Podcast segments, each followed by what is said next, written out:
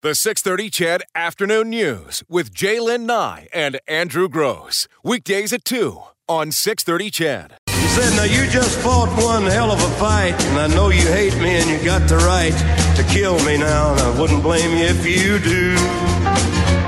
But you ought to thank me before I die for the gravel in your guts and the spit in your eye, cause I'm the son of a bitch that named you Sue. I got all choked up and I threw Ah, down Johnny my gun, Cash. called him a paw and he called me a son, and By I come request. with a different point I might just view. add that to my playlist. Oh, you know what? There's some really oh Johnny Cash. It Yeah. just some great uh, some great tunes uh, by by him. And actually, the, the if you if you look on YouTube, um, one of the original recordings, of course, is at Folsom Prison. He's playing it yeah, in prison. yeah. Is it Folsom Prison? But he's playing in prison, right? Um, but and it was the first one they dubbed over, but it was really, really poor quality. I remember that. Yeah, yeah, So anyway, but that was another one Hmm. by request. Uh, I guess it reminds you of your dad somehow. So you can let us know at 6.30, 6.30. A few more of them coming in at 3.41. Uh, still on the dad front. Mm-hmm. You had uh, sent this one to me as well. Uh, we were talking about the gifts that dads want, but also about um, how things have changed for modern dads over the years. And and twenty well, there's a list of twenty five things of the different things that they had to they have to know now, which might be a little different than Yeah. than their dad and certainly their dads before. Right, because we were talking yesterday about skills that we don't pass on, how to change a tire, how to change oil, Yeah. like those kind of things, right? Uh, and then I tripped across this survey, and again, I took the top 10. They had, Yep. I think, as you said, 30 of skills that you have to now have uh, as a father. As a modern dad. It, it's interesting. Like at number 10, teaching the kids how to host their own YouTube show. Isn't that interesting? Just the fact that at some point, because your kids start getting into technology and you want to Yeah. help them with it, uh, but who would have thought that even 10 years ago? Uh, keeping up with fashion trends Mm. at number nine. How to be active and safe on social media Yes. at number eight. At number seven, scrapping, scraping, sorry, together a down payment so their kids can actually afford a home. And think about how many people said they wish their dads yesterday had taught them how to save. Yeah, what your folks, yeah, what you'd wished. Yeah, for sure. Uh, number six, generally keeping up on the latest technology. At number five, teaching the kids what all the wires going into the TV do, which I find interesting. When I first thought of it, I thought, oh, is that even a thing anymore? But it totally Sure it is. is. Every time the kids hook Mm-hmm. up something new, I've got to go, okay, so listen, you have to connect it this way, and this has to flow Yep. that way, and, you know. Um, at number four, setting up video game consoles. Absolutely. You get you buy that first video game for them, and then Mm. you got to be able to set it up, and it's often annoying.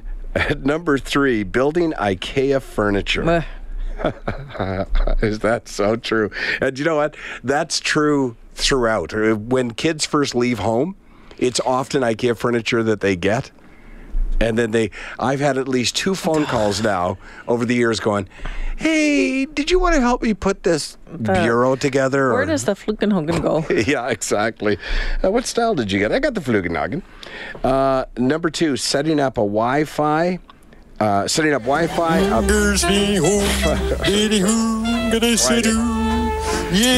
I love that. I'm going to add that to my playlist too.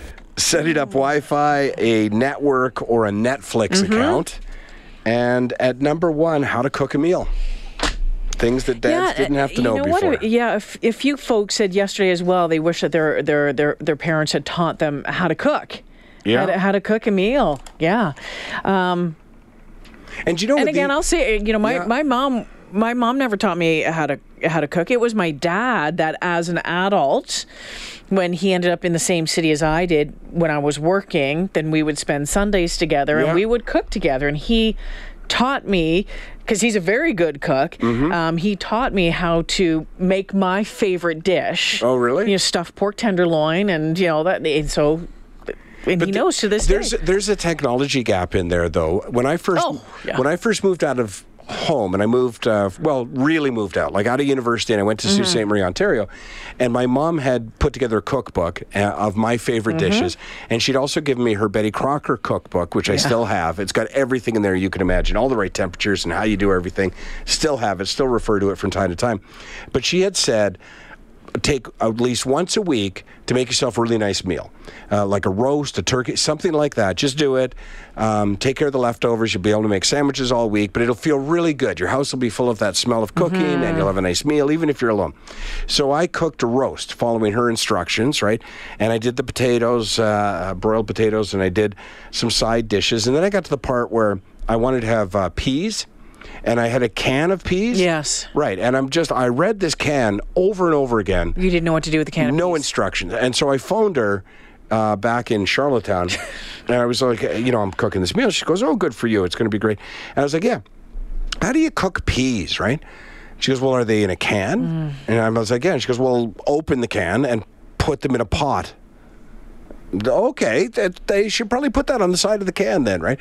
So that was the last instruction my mom gave me in terms of cooking. Mm. Then why, when I say there's a technology gap, so fast forward now 10 years or so, and I'm out on the road all the time.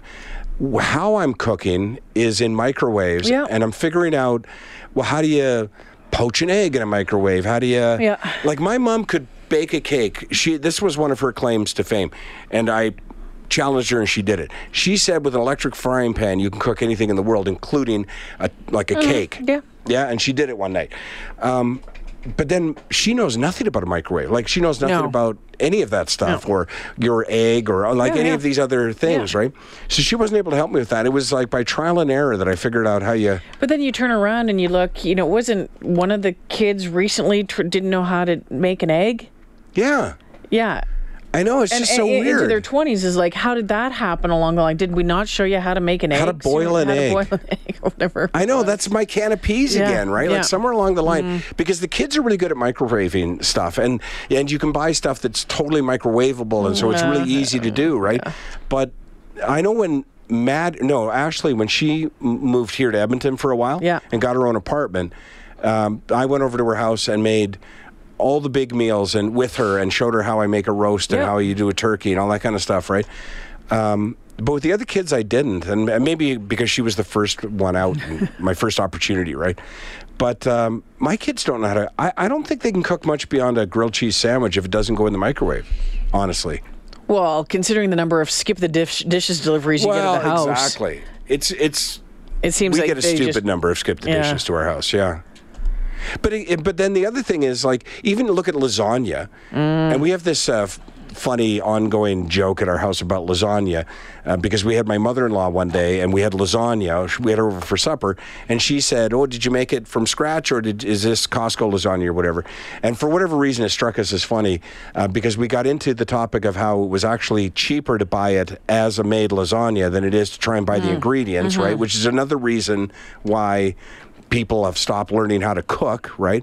Uh, but to this day, when uh, it won't matter what the circumstance is, um, I'll say something like, uh, "You know, we should you should probably think about saving up for a car," and my son will go, "Well, is it cheaper to buy the parts and put it together, or you know?"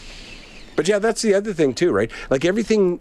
There was a time when everything became more convenient, and that was the selling point of Oh, yeah. food, right? Yeah, yeah. Convenience. But in, in in making it convenient, we But, I, stopped learning but how I to think cook. I think we're starting to lean back towards the Yeah. other way now. Yeah. is getting away from that sort of stuff and, and, I and actually those doing days, honestly. doing the doing the cooking and and and Yeah. buying all the the parts that go Yeah. into the lasagna. Well, that's the other thing too, because a lot of those recipes that my mom put in that book that were my favorite Mm-hmm. recipes, I can't even buy the parts to the recipes. Like there'll be things like chicken gizzards. Uh, buy a bag of chicken gizzards and uh, a can of you know evaporated milk, and the, there'll just be this whole list of things that you're like. What? What is that stuff? Like I don't even know if they sell that I don't want anything that has chicken gizzards and evaporated milk. Well, in it. you would. You are missing my dad's dressing recipe then. He was a giant when I was just a kid. I was always trying to do everything he did. I can still remember every lesson he taught me. Growing up, learning how to be like my old man. Great tune by Zac Brown Band about his dad. He actually wrote that um, a couple of years back. Some of your texts coming in. John says, I didn't realize my dad had gotten old. He'd had a heart attack and didn't make it. My pop had a big barreled chest when I was young, but as I went into the ER room to say goodbye, there was my frail, substantially smaller dad. I've never noticed that he'd shrunk or gotten old. I just didn't notice. And then this one at a Killam says, because this is my last Father's Day. I'm sorry to hear that. I um I told my son I've always wanted to own a brand new truck. So last weekend he and I got together and I told him to make the choice because he knows more about vehicles than I. And he's in the Air Force and I'm damn proud of him. And I'm going to Cold Lake and giving him the truck for Father's Day. Wow, that's a pretty nice uh, gesture on your part. Well done. Wow. And my clearest memory of my dad is him chasing me while trying to keep his pants from falling down because he was hasty removing his belt in preparation for discipline. Is that one of my brothers texted in? Because I have uh, dozens of memories of that. Dad holding up his pants because the belt was in his other hand. Yeah. Man. You know, it's funny. We don't do that much anymore, right? It's frowned upon, this corporal punishment. Uh, is that corporal or capital punishment? Corporal punishment, That's I guess. right. How about this story, real quick? Uh, I know we've got to take a break soon. uh, Because it's sort of Father's Day related. There's a Gatineau, Quebec man. He's been sentenced. Well, I wouldn't say it's Father's Day related in Well, any way. It's about father-related. a father who behaved very in ro- bad. I, I get where his motivation Yeah, came from but- on this, but, but he took it way too difference far. is my daddy would say there's a difference between scratching Yeah. your butt and tearing a hunk out, and he tore a hunk out. He made his eight-year-old daughter sit at the dinner table for 13 Mm-hmm. hours uh, over an argument about uneaten uh, Brussels sprouts. The man pleaded guilty to one count of unlawful confinement, was sentenced to four months to be served in the community. He also had to pay a $500 charitable donation. Mm-hmm. So what had happened was, I guess, the, there, there was this heated battle over the vegetables. It happened back in January of 2016. Uh, his daughter was not allowed to go to the bathroom or change after she had soiled herself. Uh, she was shivering and suffering from hypothermia and eventually agreed to eat what was left on the plate, only to vomit it back up immediately afterwards. And this father, I guess he separated from his from the daughter's uh, mother, and so sorry for sniffing. And he, so he was texting the mother afterwards the details of what he had done. And uh, I think that's how it came to the attention of police. And, and when I say, I, obviously, I don't agree with what he did. Well, and this guy was, you know, smart, smart, Oh, paper smart smart, junior college professor, a prof- professor in special care counseling Right. with a master's degree. What an idiot! I know. And, What an and idiot. there comes a time when you're a parent and when the child is younger like that, that there's a standoff, right? And as a parent, you say to yourself, I cannot fold here because this is a, a real standoff, right? But there also comes a point at which you got to call it a draw or something. it- I it- mean, it goes from trying to prove a point or making them eat the Brussels sprouts to being abusive. Absolutely. And, and the funny thing is, you know, in hindsight, oftentimes, at least in my case, when I look at those moments in which a child of mine and I tried to see who had the greater resolve, right? And as a father or as a parent, you almost want to break that resolve. Like, no, no, no, I have more resolve than you do about this. You're going to eat these vegetables, right? But now, years later in hindsight, I really admire the resolve of some of my children, like saying, nope. the kids don't like vegetables. Right, exactly. I, rem- I remember when you talk about memories, Mm-hmm. sitting at 4 Florence Street in Smith Falls, Ontario, by the light of the oven at the table because I didn't want to finish my dinner with spaghetti or something. I don't know what it was. I remember those things, But I just remember days. sitting there and sitting there in the dark and, and not being let down. But having said that, I didn't pee my pants and I wasn't forced to sit there and you know, all of that. Eventually, Mm-hmm. Yeah. it, it went. That's Obviously, You know, that went too far, right? Obviously. I mean, uh, you know, another memory of my father. I didn't really mean to do this this afternoon, but uh, you know, talking about dads gets you going, right? If any homework that I did ever from grade one to grade twelve uh, had to be looked over by a parent, my my parents were very. They were. It, it was very important to them that our work be good for school, that our grades be good, because it opened up opportunities. They always told me. So if my mom was available, that's who we would take the homework to, and she would scan it and sort of be, oh, okay.